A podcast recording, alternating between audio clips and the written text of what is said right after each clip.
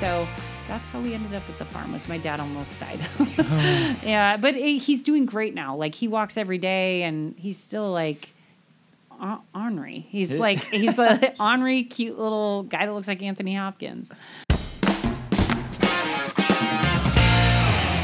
Hey, Islanders, and welcome to episode 136 of the Camano Voice. Today I speak with the founder of Happy Hollow Farms. Please welcome Kate Songhurst. Hi, I'm Brandon Erickson, and you're listening to the Camano Voice podcast, where I interview local business owners, comedians, singers, and more. I dive into their backstory to find out how they got where they are, what are some of the tips for you to do the same, and find out where they are going. Tune in every week as I interview more of the people you see every day. Hey, Islanders, and welcome to another episode of the Camano Voice, where we release a new episode every Tuesday. Whew. All right. I am back from uh, spring break. Uh, it's weird because our kids had spring break this year, and uh, that's not weird. Kids get that every year. But uh, for me, it's weird because I don't think I can remember really doing a spring break like vacation before. Um, I'm sure we have, but um, I was homeschooled, so we didn't really have like spring break, quote unquote. Um, you know, spring break was whenever we took off um, and did something, but sometimes that was you know not during spring break and it was all over the time. So um, you know having kids that actually have a spring break now that's weird and so uh, it was fun. Um, it was mostly fun. Um, we had a, a, a, someone break into our car uh, and that was not as fun. Uh, and it was on my birthday so it was a happy birthday present to me. It was very sweet of them. Um, very thoughtful. Um, so um, just a reminder to everyone uh, that PSA, a PSA, uh, don't leave stuff in your car. Um, thankfully, we didn't have too much stuff in the car uh, and nothing of like great, great importance. So, anyways, uh, that was my week. So, how was your guys' week? Uh, hope it went well. Um, yeah. So, uh, getting into the episode, I am interviewing Kate Songhurst today, who is a firefighter um, as well as the founder of Happy Hollow Farms. So she's done been a firefighter for wow uh, a very long time. I forget how many years now. Um, and uh, but then in the midst of being a firefighter, um, also took over a family the family farm, and we get into how that kind of came about and all of that. Uh, and then eventually turned it into a wedding venue and event space. And so we get into all of that and more. Uh, how she did that, uh, what kind of drove her to do this, um, and uh, you know she started doing all this stuff, and then of course COVID and all of that. And so she sh- talks about how she adapted and changed things, and uh, how she created a community gathering space. Uh, in the midst of COVID, so that people could still see each other and hang out. So we get into all that more. Uh, so without further ado, here's my conversation with Kate Songhurst. Hey, Islanders, and welcome to another episode of the Camano Voice. Today I'm here with the founder of Happy Hollow Farms. Welcome to the podcast, Kate Songhurst. Hello, welcome. Yeah, thanks for joining me. So before we get started, tell us a little bit about Kate. Um, well, first of all, thank you for having me. And uh, a little bit about me I grew up in the Stanwood area. Um, I grew up actually on Lake Goodwin, which is a little south of here. And I had, um, well, I have parents that are still in the area. They actually live up in Utsalady, okay. so the north end of the island. Uh, my dad was a developer, and my mom was a teacher but I've come from a long line of flower farmers. All, okay. Pretty much my grandmas on both sides of my families were pretty um, involved with their gardens. And um, so I kind of feel like it's been in my genes. Um, and then my dad's side of the family actually is one of the pioneer families from this area. So the Ovenel Farm, which okay. is in Stanwood, right as you are crossing the bridge to get onto Camano Island. Yeah. There's a little farm right there. Yeah. That is actually like my sixth uh like grandpa. Okay. Like way down the line. Wow. But so yeah, farming is definitely in my family, which Yeah. So my dad was actually an Ovenel. So, okay. But adopted and and it was his um, his mom's maiden name. So Okay but yeah, so they um, they actually came over from I believe Ireland and um, I think there was some Welsh in there, and they settled in Burlington in like the very early 1800s, and then eventually one of the Ovanels ended up in Stanwood. Okay. which was like my sixth grandpa, great grandpa. Okay. So That's awesome. Yeah, so we've been here for a long time. Yeah.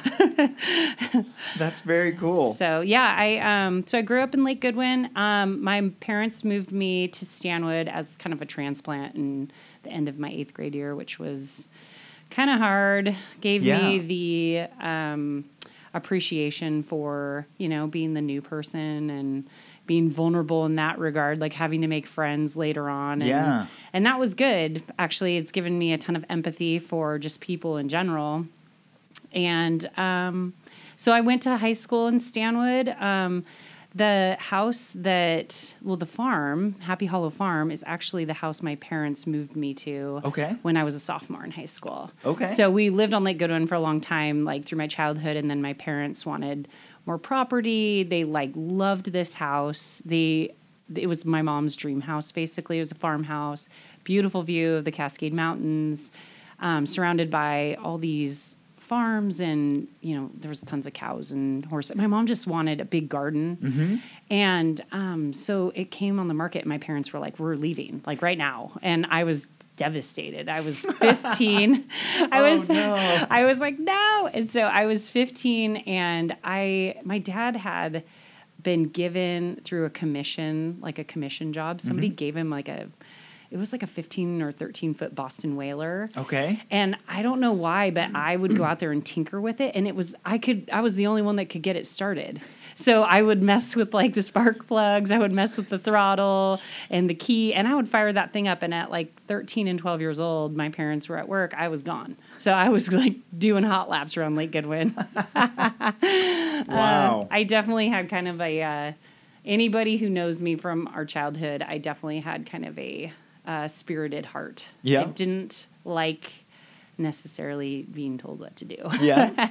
so, um, anyway, so we moved to the farm. And when I was 15, and I just I, like hated it. I loathed every minute of moving there, and um, it's funny I ended up back there. so, yeah, so it's actually my family's house, but okay. yeah, so Very cool. So, um, so actually, on that then, what was that? Um, I know this is a little bit jumping down the road, but I want to jump in here because we're there already.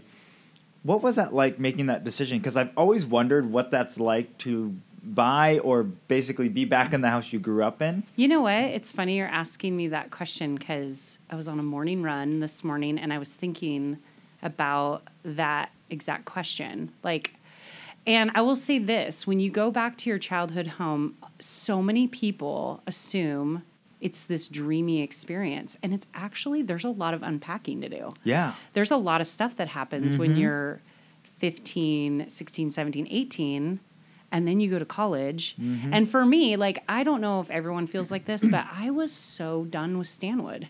Like by the time I was a senior in high school, I was like goodbye. I was done. And so um I ended up going to Central where my sister was at, but I wanted to go to the East Coast. I was like, I'm out of here. I want no part of this anymore. I'm done. I've, I've I'm mature at 18 and I was Yes. no, I'm joking, but Yeah. you know what I mean. You think that at that age? You do, right? You really I'm an adult. I'm an adult and I'm stamping my feet and driving out the driveway. But um, no, it's there's a lot of unpacking to do, and so whenever I hear somebody say like, "Oh, this was my you know my family's property," I'm Yeah. like, "That's interesting because there's a lot of unpacking there." yeah. So that has a lot to do with the farm. Okay. So the farm, um, the name Happy Hollow is is.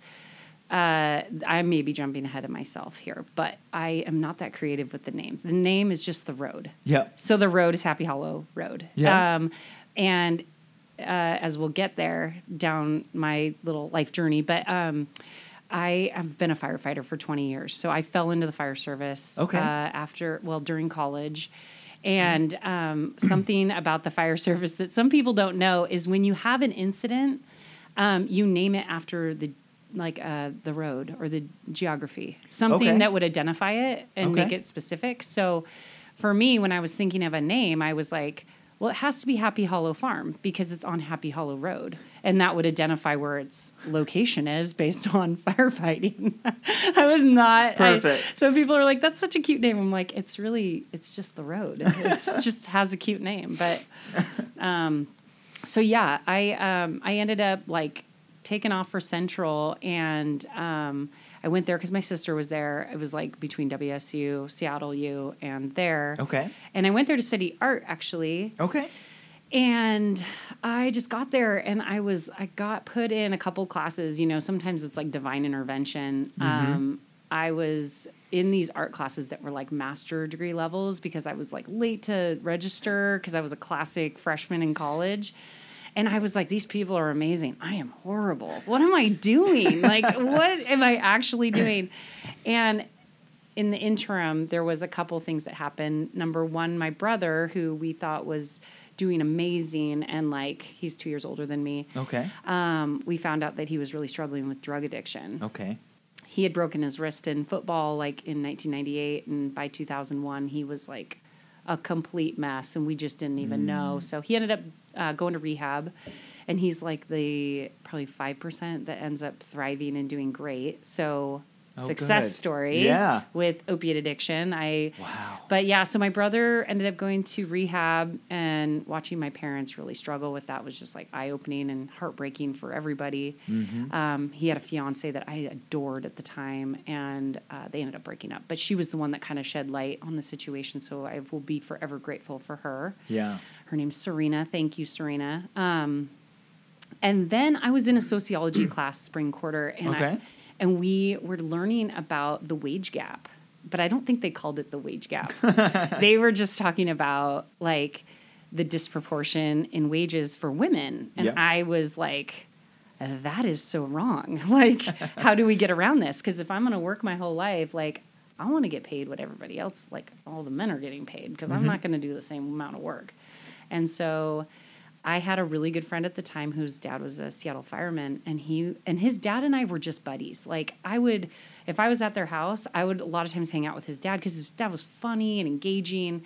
And his dad I think saw something in me that I didn't see. Mm-hmm. So I'd bring all my art supplies from college and be hanging out at their house and his dad was always like, "When are you going to do a ride along? You need to do a ride along. Like you would be a great firefighter. You're athletic you can relate to people you can chit chat you need those things to like mitigate people's problems right Yeah. because that's really all firefighting Yeah, you don't want a stoic firefighter just like as the, everything's going wrong. no no you need someone who can like troubleshoot problem solve has a touch of ADD and like can really get the job done Mm-hmm. and you need them athletic right so i ended up uh, doing a ride along and it was just like the perfect fit for me Yeah. it was like um yeah it was like helping people i got to see people in like their worst days like my brother who i was like this is devastating like Yeah. he just you know was i don't know a casualty to the late 90s like oh you're 17 and you are recovering from surgery let's give you as mu- much oxycontin as possible like it was so sad Yeah. um, and we didn't know. So Right.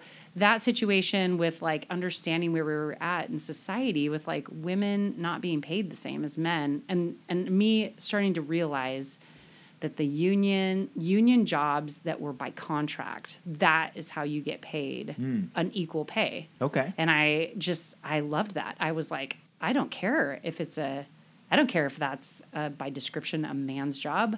I'm gonna go do it. Yeah. Like, I want to get paid. and so, um, and then, you know, it was just a, a matter of things. So I, and then my friend's dad that was like, you got to do a ride along. I'm gonna help you do a ride along. So I did one, and I was literally like. This is the career. This Yeah. is it. Like it was just one of those defining moments where I was like, I love this. So that's how I got into firefighting, kind Okay. of. So, Yeah. so at 19, I decided to come home. My parents were like heartbroken that they I was leaving college, but I was like, I have a plan. I'm gonna come home, get this these two associate degrees, and then finish my bachelor's and go to medic school because that's that was my plan. Okay. And um, the day before I was supposed to leave to um, interview for medic school, I had um, I had gotten a rejection letter from another because I had been testing for fire departments. I got my associate of fire science, and then I got my general, just like associate degree. Okay. Just preparing to go back for my bachelor's, Yeah. right? And um, I had gotten a, I'd taken a firefighter test, and I got a ninety nine percent on it Okay. and I got zero job offers from that.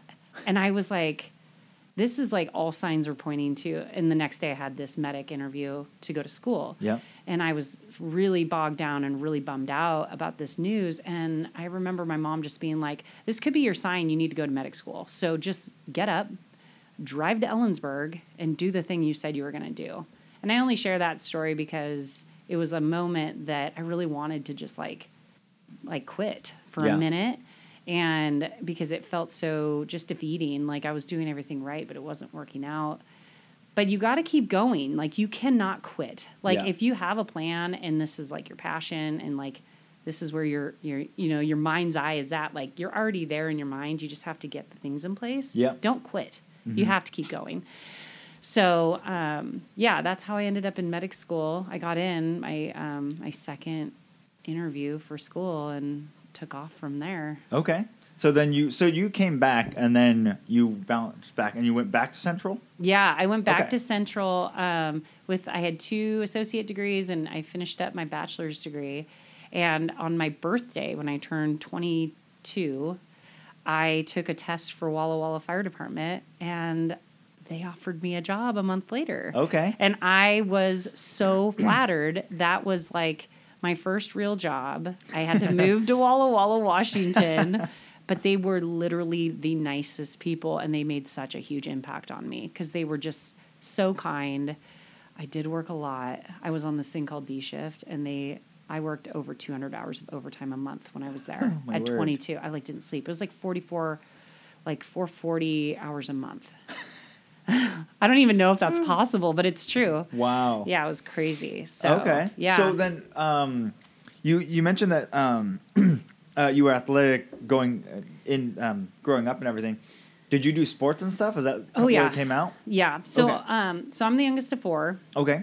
My dad was like a hardcore. Uh, he was a hardcore athlete, but he was also. Um, you just have to know my dad. He looks like Anthony Hopkins, Yeah. and but he's like anybody who was coached by him usually has nothing but wonderful. He was intense. Yeah.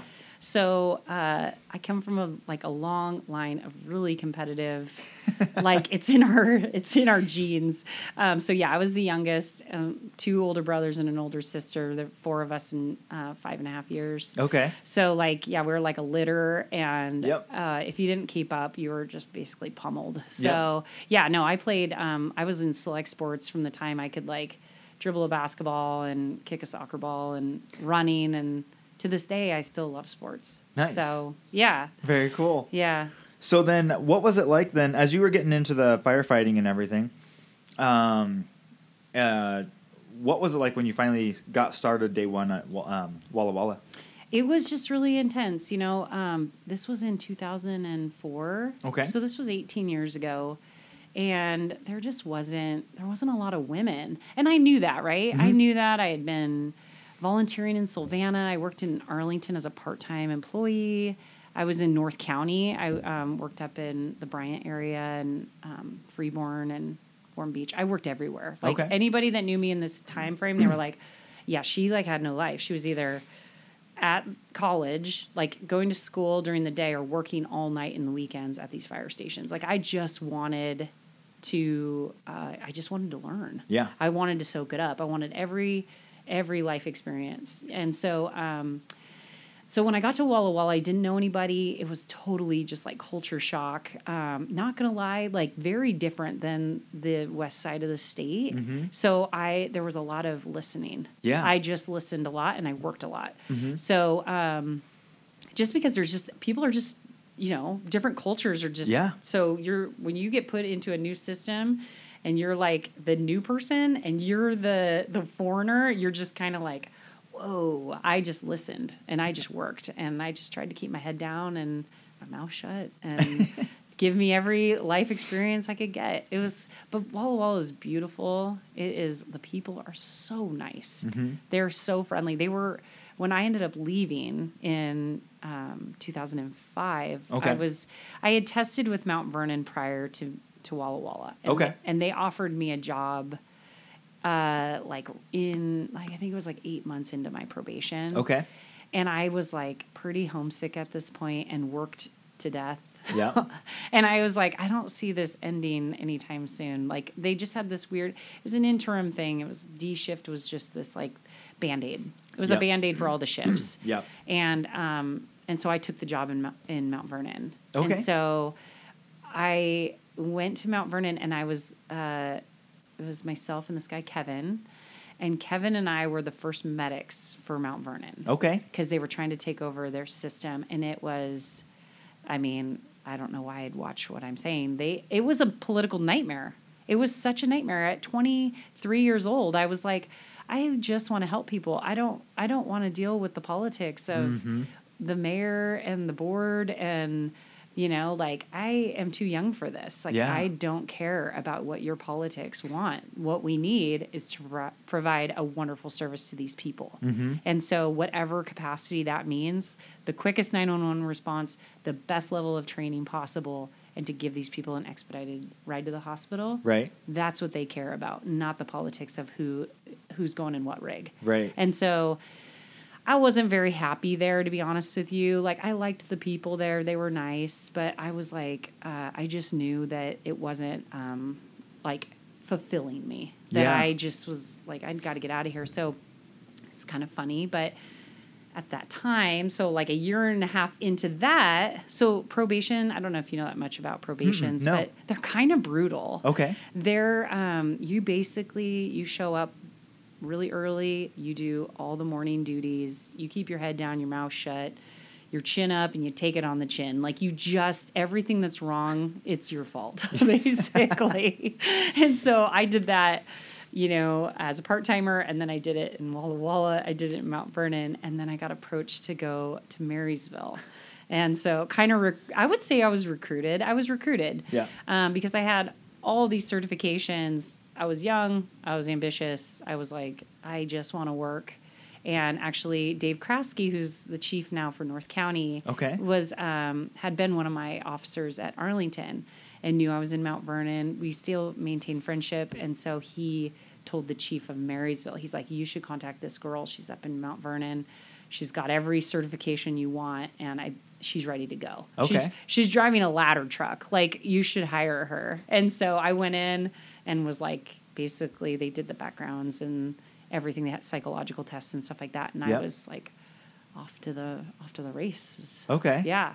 So Nice. it's been a long haul. I, I can't believe I've been doing it 20 years, but yeah, Wow. it's been a long time. Yeah. So a lot of seats. I did uh, the medic thing from 2003 until 2017. Okay. I got promoted to captain, Okay. And then I was on an engine for uh, three years, and then I, t- I just recently, in the last two years, tested for this position. It's called a MSO. It's a medical services officer. Okay. So it's it's similar, but I'm in charge of the medical division for my shift. So instead of being in charge, I always say instead of being in charge of like seven or eight people, I'm in charge of like 32.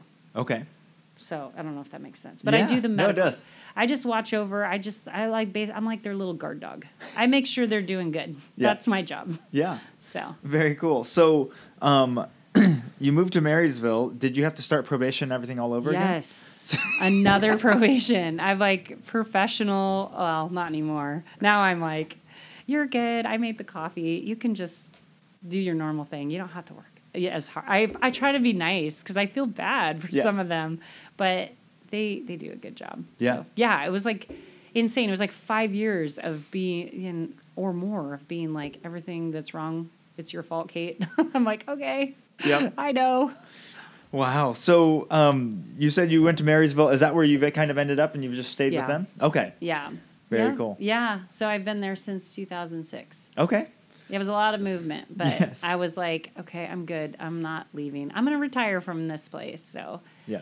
But it's good. We've had a lot of changes. Yeah. Um, I got to be the first woman there to have a baby. Okay. So they were like, "We don't even know what to do with you," and I was like, "I don't either." So we'll figure it out.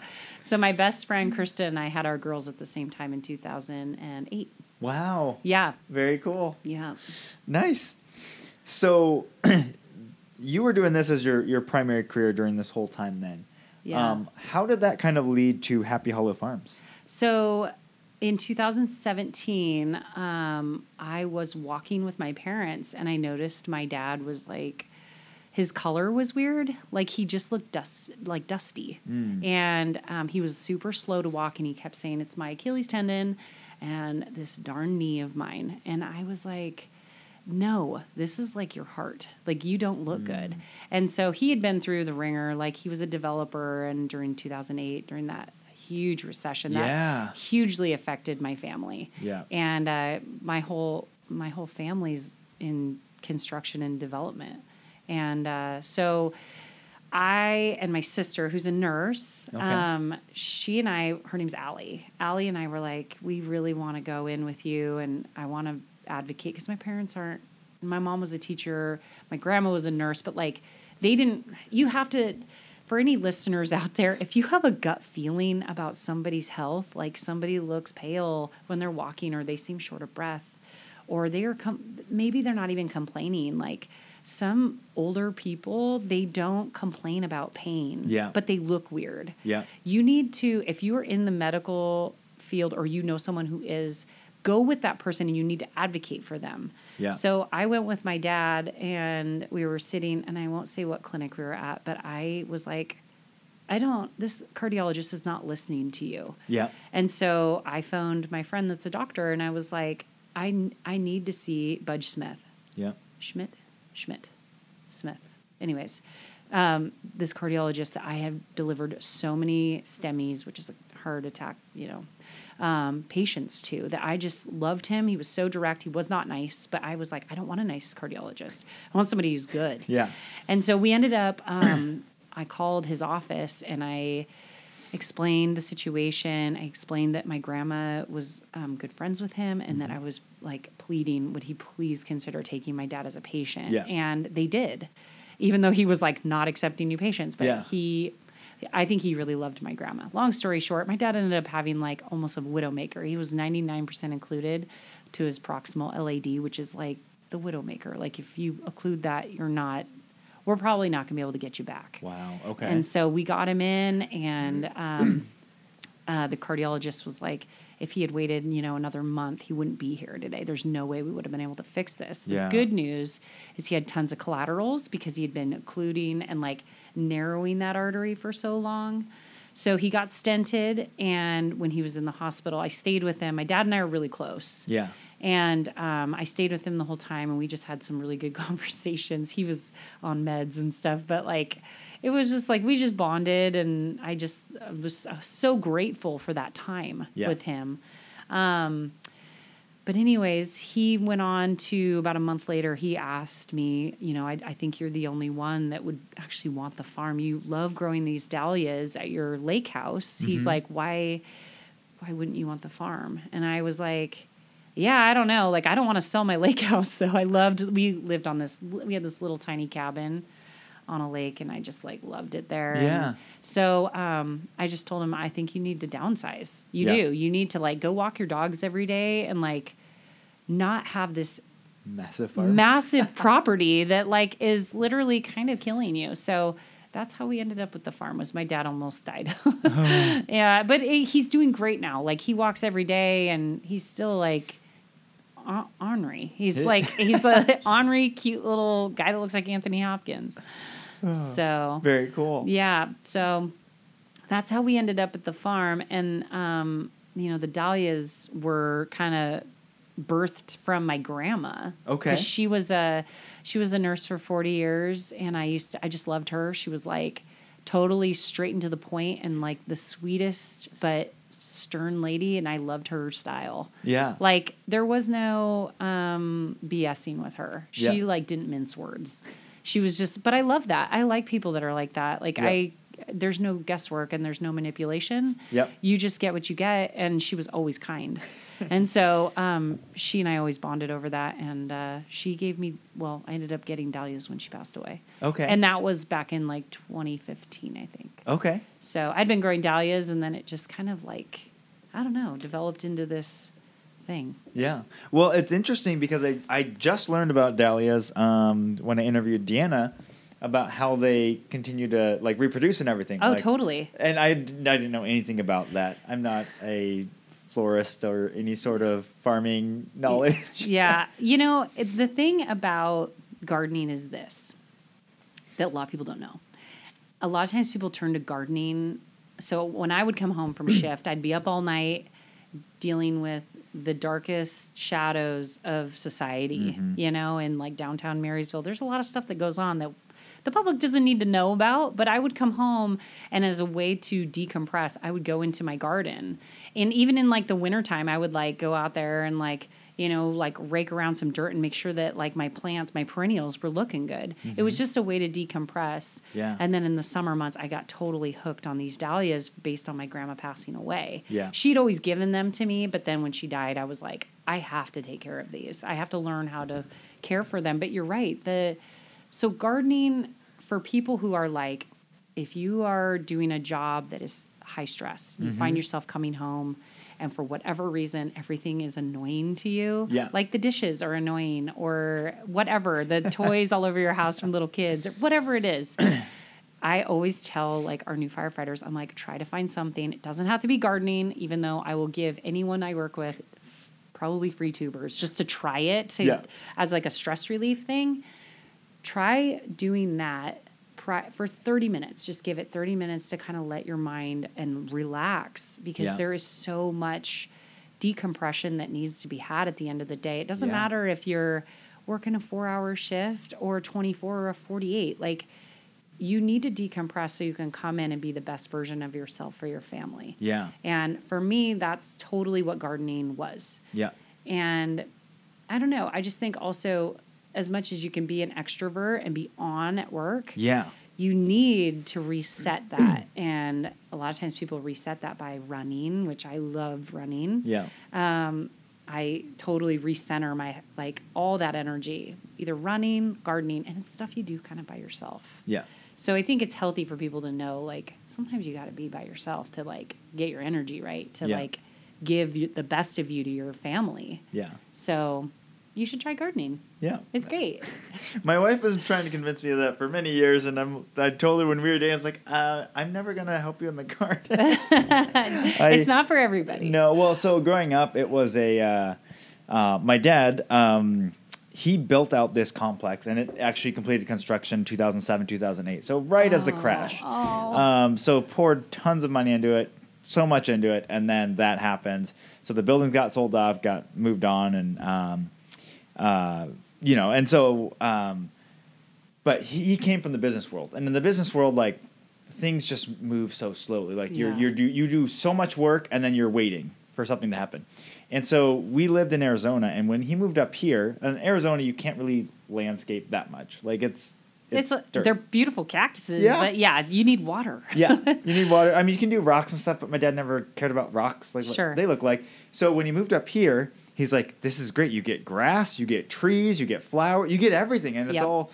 And he always loved the fact that he could put in a.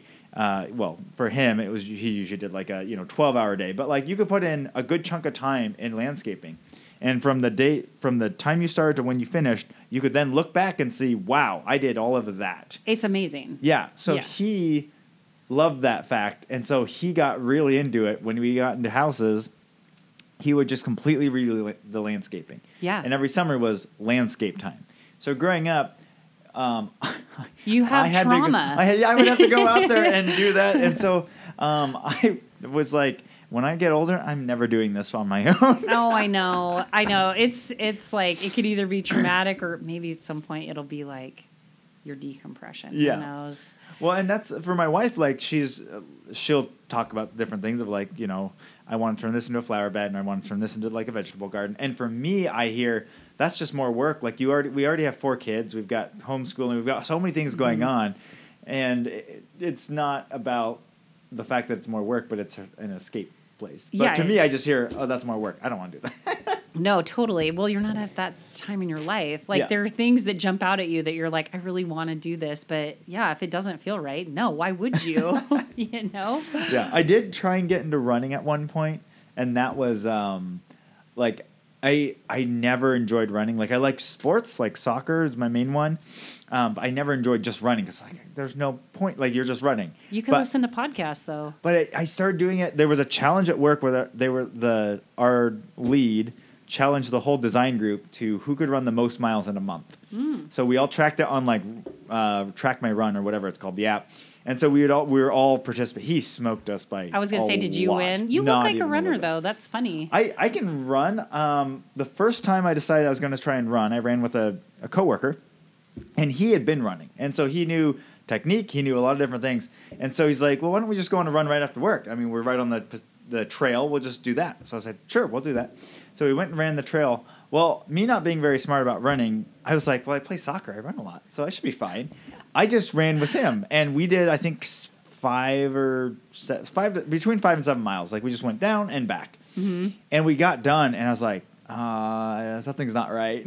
Right? I had pulled my IT band. Oh, no. And like, I was like, but I run like I run in soccer all the time, but Totally like it's a different different, muscle. it's a different thing. yeah, it's totally. a so then I different was thing. out for you know a while, and um, so I learned a lot more about running. But after I recovered from that, I did do a little bit of running. Yeah. And it was really like the whole runner's high. Like when you're done, you're It's like real. you're energized. You're like, wow, Yeah. I can go. like Yeah. You know, actually, that's funny. So, uh, just to share a little bit about this, Yeah. I ran, I've been a runner since I was probably like uh, 14. okay, I just got really into it when I was uh, training for soccer. Like, I was, I was like, hell bent on making varsity as a sophomore because I couldn't make it as a freshman because I had just moved to this new school. It was like a WIA rule. Yeah. And not that I think I would have. I wouldn't have made it. I was a freshman.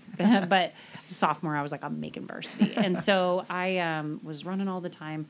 To make a really long story short, my knees have bothered me forever. And my right knee specifically, like I'd had water on the knee a few times as like a small kid. okay, And I finally, I think it was, I'm trying to remember, I think it was the fall of 2020.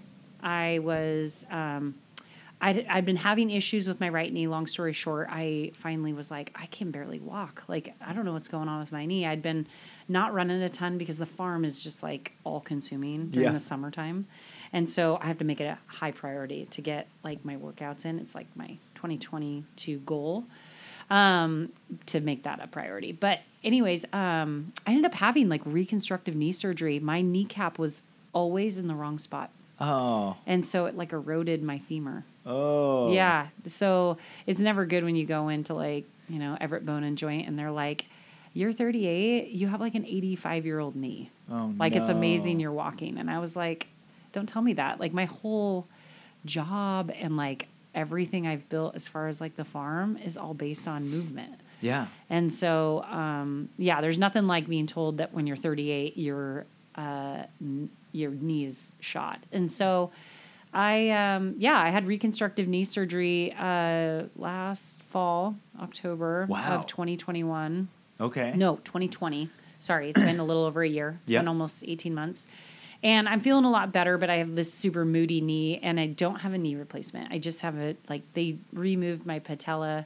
It was called a, um, uh, oh my gosh, now I'm going to forget the name of it. But they basically relocated my patella and then, like, took the bone and did kind of like a graft. So I've got Okay. some screws and Okay. they clipped my quad and they basically realigned it so it's working properly now. Okay. So, uh, yeah, that's been hard. Wow. When yeah. that's like your release, when your Yeah. release is running and your release is gardening, and then all of a sudden the thing that you've used as like your therapy all of a sudden breaks. That's Yeah. that's tough too. Yeah. So, I would just say that it took a, it took a long time. It's taken me a long time to like come out the other side of that and go, you know, I don't need to be running the 26.2 miles or the 13.1. Yeah. I don't need all I don't need to run that much. Like I could run 3 or 4 and be happy. So Yeah. why am I running that much? I don't know. I just loved it. Yeah. I truly just liked it. It was Yeah. fun. But um, anyway, so every, even good things can kind of be bad for you. Yeah. Well, and I think um, like that that's also really obviously a really hard time because we're you know kind of coming out of it, but you know being in 2020. Um, that's a difficult time to not have like of all the times to not have your ability to re, you know decompress and all that stuff Yeah. because anyone that was in the medical field Yeah. just got hammered by 2020 and 2021 Yeah. and so yeah what, what did you kind of turn to what, what was kind of your way to decompress after that Um, I just uh, I tried to focus on my kids, and you know, like everybody focuses on their their family. You know, especially during COVID. Mhm. Um, I just kind of tried to reorganize my thought process on things. Like instead of like, don't get me wrong, there were months that I was really angry, like about, and not mad at anyone. Right. I was angry that I couldn't do the thing that was always my saving grace. The, Yeah. the run for five or six miles fixed everything for me. If Yeah. I was frustrated with, you know, a relationship or, you know, my husband Yeah. or whatever, Yeah. I could go for a run and literally come back and I would be like, okay, I'm a totally different person. I'm relaxed. I have this runner's high. Like, let's good. Let's talk about this problem we have and sort it out. But I think um, when you have to reframe it, like, okay, this thing doesn't serve me Yeah. as much. So I need to find a different way. Like, I know that that sounds silly, but I would, you know, get into like meditation apps. Yeah. Like, Calm is a great app. yeah yeah Um, I started just realizing like uh, going for a walk is pretty good. Like Yeah. it's not a run, Yeah. but it's still pretty good. yeah Um, and listening to a podcast, like trying to put more of a priority on sleep Yeah. because instead of I don't sleep very much. like I don't. I got a, I we had a fire alarm at twelve thirty this morning. You know, zero zero twenty three hours. I mean, it was, and I couldn't get back to bed until four, and then I was my alarm went off at five to do reports. So I, you know, I just don't sleep very much. But um, so putting a priority on sleep, trying meditation, cutting yourself some slack. Like Yeah. COVID has been brutal for people. Yeah. And I think just now, I think more people are starting to kind of burn out. Yeah. It's like everybody can, it's like I've done marathons where it's literally those last mile and a half is where people fall apart. Yeah. Because it's like you can, you can see that finish line. Like, you know, the 12th of March is right there. Yeah. And people are just dying to take the mask off. Yeah. So, um, yeah, I think just be kind to yourself. Be nice to other people. Yeah. Be don't we don't have to take sides. Nobody has to be on the right or the left. Like Yeah. stay moderate and just be patient with people. You know, and do the things that'll allow you to be patient. Like for me, it's I got to get a bike ride in or go for a short run. Um, get enough sleep, drink a ton of water, all those things that we all know, but a lot of times we don't do. Yeah. But just being kind. And I, you know, but I'm like everybody else. Like it's harder Yeah. sometimes than others. Yes. Yeah. So. Yeah, and I think um, I've listened to a lot of. Um, uh, well, I've listened to. Um, there's a uh, his name's Dr. John Delony, but he does a show and talks. Uh, you know, people call in and he talks them through different things. He's done tons of counseling and stuff prior to this. Um, but you know, I think the biggest thing that over and over comes out is like it's okay. Like it's okay. Two things can be two things, and that Totally. things can be like you know that this is the right decision, but you can also be really angry that this is the right decision. Exactly. Or you can be okay to be angry with what you're the situation you're in right now. right. And so, um, you know, it's it's okay to be that. It's okay to feel like it's not negative or bad to feel. Yeah. All- we just have to be like kind to ourselves and Yeah. be understanding with that and also like having those conversations with people Yeah. and being like patient with other people. Yeah. Like just it's okay that maybe people aren't right where you're at right now, which is in the moderate and taking things for what it is. Yeah. You know, and that we're going to get through this. We're not in well, it's pretty scary times right now in Europe, but we're not in World War II. Yeah. Like we're getting through it. Yeah. And it has been really sad for people. Um, yeah, I don't know. That's Yeah. I totally think that that's yeah. We're I think we're both right. Yeah. Just being patient. Yeah. So So when did you decide to turn um, like just your little hobby that you were doing then into Happy Hollow Farms? so um, in 2019, so 2017 we bought the farm. In 2019, I started um, putting. I, I had divided and I had been purchasing dahlias from friends um, all kind, just everywhere. Kind of like you do when you start this hobby. You start going to the garden shows, and you start looking online, and then you find a friend that's got them, and you trade with a friend. There was a a woman, Margie, down the street. She's this woman that's awesome. She's got the best dahlia field. I love her. But I used to buy dahlia tubers from her, Yep. like forty bucks. I'd throw in there, snag a couple, you know, as like a little. I'd always, I don't know if she'll ever listen to this, but I'd give her a little tip because I always appreciated it. It was so cool that she did that. She had Yeah. her little fla- flower stand, and um, and then so I was just growing more and more, and I had like 200 at this point. and I was like, I don't even know what I'm doing with this many flowers because I kept dividing them. Yeah. Um, and then I ran into my friend Brenna, who owns Three Brothers Blooms. Yeah. We were walking both into QFC at the same time in Stanwood, and she was telling me about how she started a flower farm. And I was like, You got to be kidding me. I just bought this book that changed my life. And it's from Erin Benzakein. It's Cut Flower Garden. Okay. I've read it two or three times. I was telling her the story, and she's like, oh, I work there. And I was like, what? And so, anyways, Brenna and I go way back as friends. But then I was telling her about this book I read, and she's like, yeah, I've read the book too. So, so Brenna and I just start talking all the time because I just found this new love of flower farming. Brenna did too. And within a month of us like chit chatting about flowers and stuff, I was asked by a friend to do the Skagit uh, Flower and Garden Show. Okay. Because their dahlia person had like bailed. And um, so this is 2019. Yeah. And so I asked Brenna, I was like, hey, let's put our, our tubers together. Let's go do that thing. I know we're not like, like I didn't even have a license at this point, but I was like, I have these tubers. They're really pretty. Some piece, people would want them. Like we could just do this thing, you know? And then COVID hit. Oh, no. And so um, we ended up not going because everything got canceled. Yeah. But Brenna and I were like sold on this idea. And so then we started working together and like realizing, like, hey, people love dahlias. We should like combine not our farms, but like combine our energy so that we can provide these beautiful flowers to people that want them. Yeah.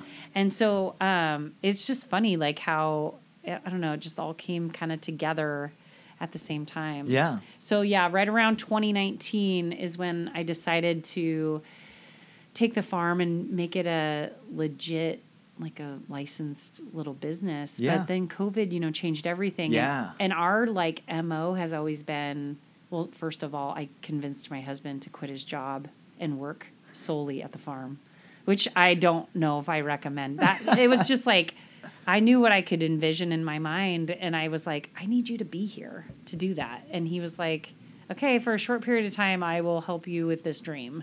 And I was like, Okay, perfect. So he's just been helping me. He's a my husband's like this insane contractor Okay. that if I sketch for him something and I'm like, this is what I want.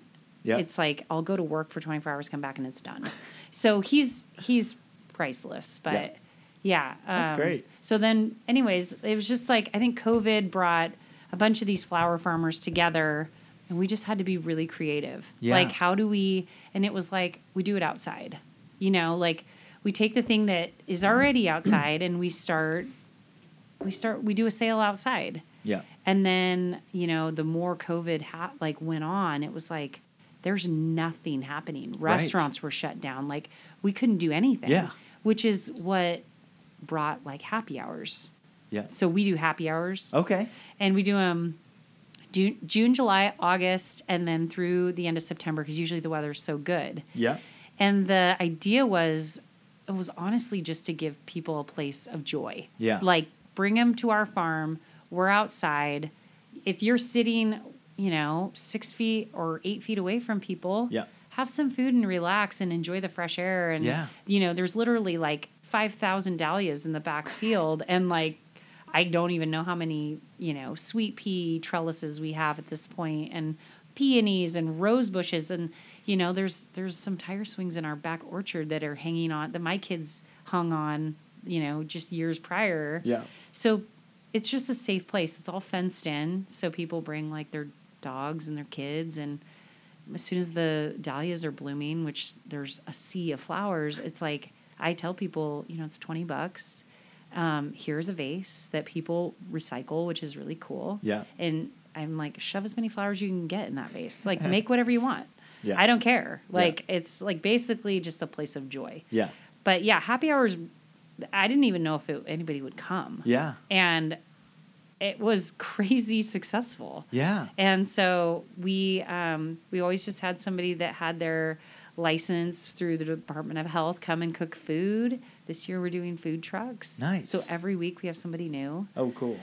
Yeah, it's a lot of fun. Yeah. And um, the cool thing about it is it's it's like a novelty thing. Like it's Yeah. not all year long. It literally is just a summer thing. Yeah. You know, maybe someday I have a dream. There's a building I really want to buy, but I don't know if the person wants to sell it to me. but maybe someday Yeah. I can move it to an indoor space. But Yeah. right now it's our barn's only like 1500 square feet. Okay. So it's really like an indoor outdoor space. Yep. So it has to be a summer thing. Yeah. And um, we just we just welcome people. We just ask people to be nice. Yep. And that's never a problem. Yeah. like we literally have the nicest people that come visit us. That's great. Yeah, it's pretty cool. Nice.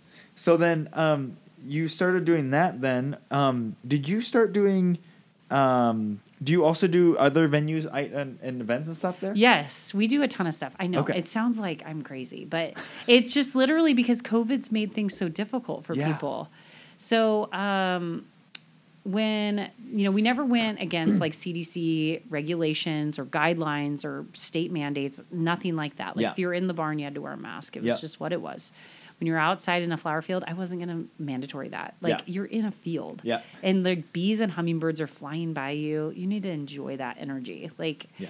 um, but yeah, so we had a couple friends last summer um, that were like, you know, one of them, their venue canceled on them. Oh wow. Yeah, and I was like, it's crazy because it wasn't. They weren't canceled. Like the the wedding venues weren't canceled for last year Yeah. Uh, in 2021. So I was like, yeah, you can get married here. That's totally fine. We have these beautiful flowers. We'll we'll help out in you know any way we can.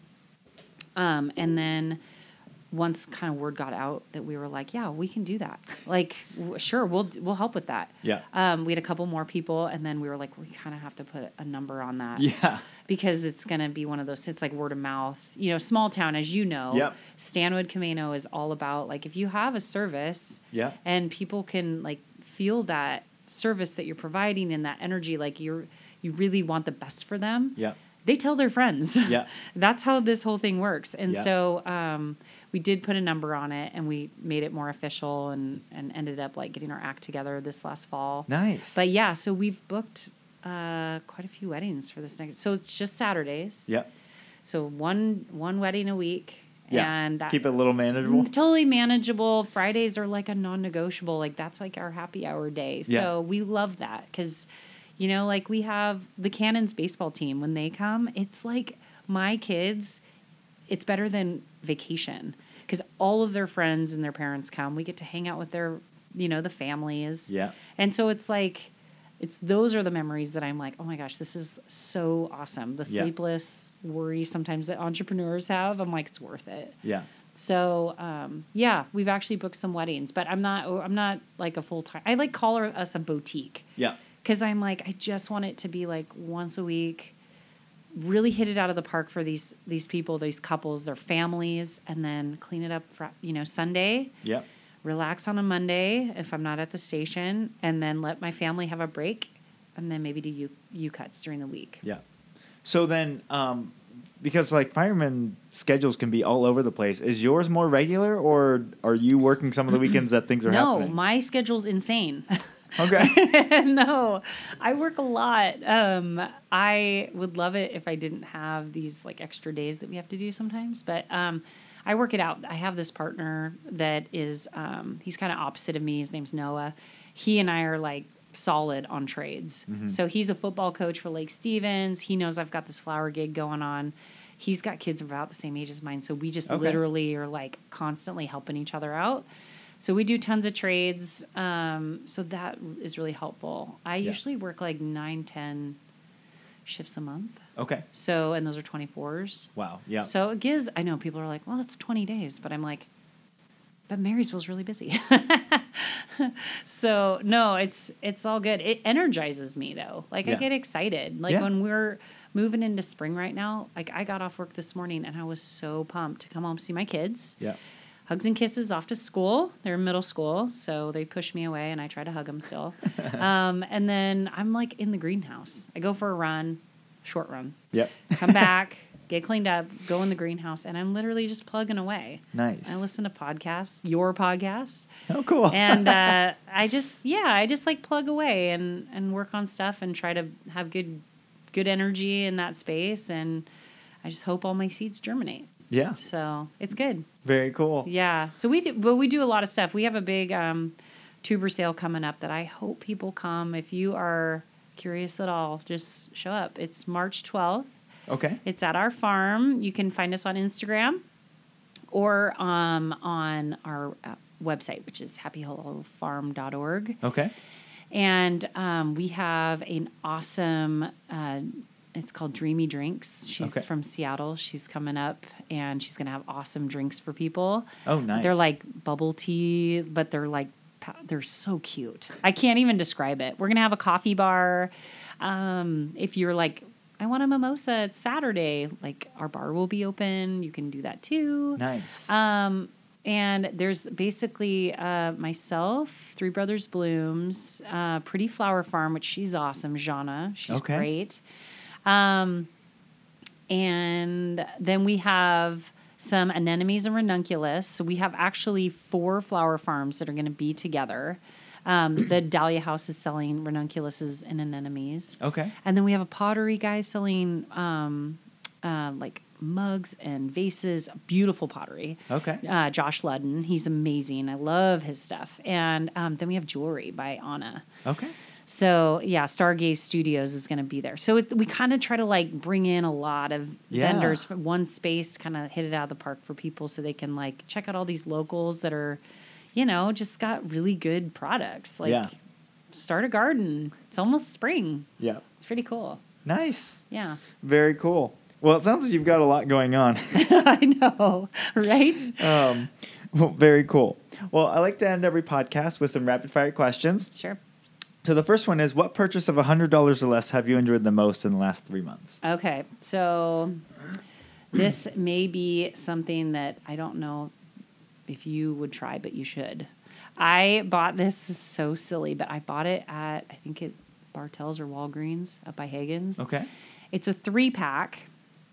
I think it's like 35 bucks, but it is a vitamin C serum, Okay. a hyaluronic acid, and a retinol. Okay. I'm like really into anything that makes me feel good. Okay. So if it's like a loofah that like hits it out of the park, I'm all about that. But these are like fa- face serums Okay. that make your skin just like super soft. Okay. It's a night and a morning thing. But I'm like, this is at the drugstore or like Rite Aid, you know? Yeah. But they work really nice and they make your skin feel so good. Nice. So yeah, that's probably my latest obsession. Very cool. Yeah. All right. Uh, who is the most influential person outside of your family in your life? Cool. Um, I this one's hard because I look so, I look up so much to the people in my family, but I actually have other people that I think are pretty incredible too. So the obvious Sheryl Sandberg, who is incredible, right? She's the second in line to Facebook, even though I'm not crazy about Facebook. She is incredible when she speaks of bravery on inclusivity and like women's um, just women being part of the having a seat at the table i Yeah. guess um, i love her for that um, i love sara blakely she's one of my favorite people to listen to Mhm. she's the inventor of spanx Okay. Oh, yes. Yeah. but she's amazing like i feel like she should be on like forbes's top three because she's just so innovative and kind of just quirky and i just love her like i think she's incredible yeah. um, I really look up to my friend Brenna. Yeah. Um, she is a flower farmer. I've talked about her a few times on this podcast, but I look up to her she's got this um, balance between motherhood and entrepreneurship and flowers. Like she blends it really, really well. I have a tendency to kind of be a workaholic sometimes, and she's just really good at the balance. And I Yeah. so I look up to her a ton. Yeah. Um, and then there's one other person that I, I that is really coming to mind. Um, her name's Wendy Wade. She's Okay. a she's a commander. Uh, she's getting ready to retire from Marysville Police. And I got the opportunity to, as an MSO, I was, she was briefing everybody because there was a threat made to police and fire. Um, it was right around, I think it was July 4th of last year. Okay. So somebody had made a, a threat, you know, whether it was valid or not, but it was like everybody was on high alert, and she briefed all of us, and I got to watch her, um, just like in her in her I don't know, she was just incredible in, in leadership and like how she kind of delegated and, and lined us all out and was so kind and empathetic, but also was just so firm. And anyway, she's getting ready to retire, and um, I just think that women in those high leadership positions, that's hard. Yeah. That's hard to get there. And I know it's been 30 years for her, but she's earned it. She's great. So Yeah. I know I gave you a lot, but No, those that's are, great. I look to a lot of people. Yeah. Like I'm inspired every day by people. Like if people are just like connecting with the community and they're making a difference and they're um, building something incredible and, and with the ethos of giving back, I'm like, you're killing it. Yeah. Like I love that. Yeah. So That's awesome. yeah. All right. All right. This is a fill in the blank question. Sure. It's I know this is weird, but I've always wanted to blank.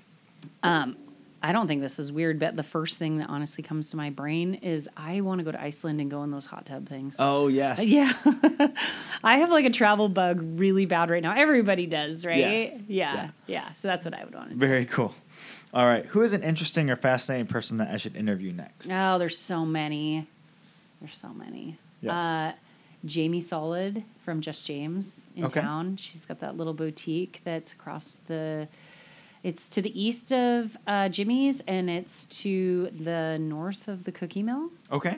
Um, I love her. She is like a little firecracker, energizer bunny that is positive, and she's got the cutest stuff in there. And I love it because you don't have to go to Mount Vernon or Everett or Smoke. Like she's got cute stuff in there. Go go shop local. Yeah. Like it's great. I for the tuber sale, I'm gonna go pick out some clothes from her shop because Nice. I love her and her stuff's cute. Cool. The other person that I think is incredible that makes such a huge contribution to our community is uh, Tom Schramm.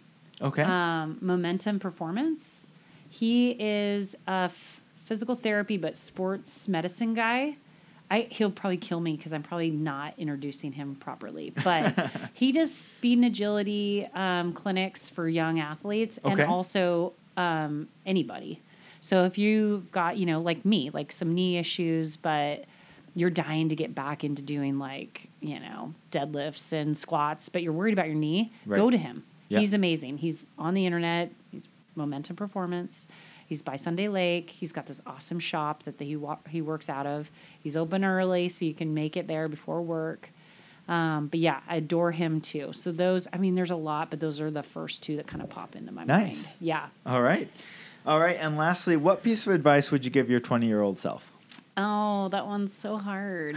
um, I would, if I had to like talk to my 20 year old self, I would just like probably give myself a hug and be like, dude, you're fine. Like, just know that the hardships are going to make you better. Like, you know what I mean? Yeah. Like, that's what we should be telling people is like, I, I have a soft spot for all the like rebel, uh, like young people that Mhm. are kind of like, don't tell me what to do. I'm like, I love those people, the spirited ones. Yep. Um, just because I'm like, they're gonna have a journey Yeah. because they're gonna be a pain in the butt, and that's how I was, you know. So I'm like, I have the, I don't know, I I have a soft spot for people like that. So I would say, just you know, go with the flow, and eh, you know, those lessons, those failures, that's what's gonna make you better. But you got to work through it. It's Yeah. a circle. You can't just, you can't quit, and you can't bail. So you got to like, you got to go through the circle and Yeah. come out the other side and look back and go. That was brutal. That was that was hard work, but I loved it. Yeah. You know what I mean? Yeah. So Very cool. Well, thank you so much for joining me on the podcast today. thanks for having me. Yeah. And Islanders, I will talk to you on the next one.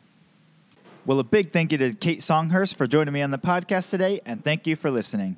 If you haven't already, be sure to rate, review, and subscribe to our podcast on your favorite podcast platform. It really helps us be found by other Islanders like yourself. And for more information on this episode, you can go to CamanoCommons.com slash podcast. That's CamanoCommons.com slash podcast. Thanks for listening, and see you next time.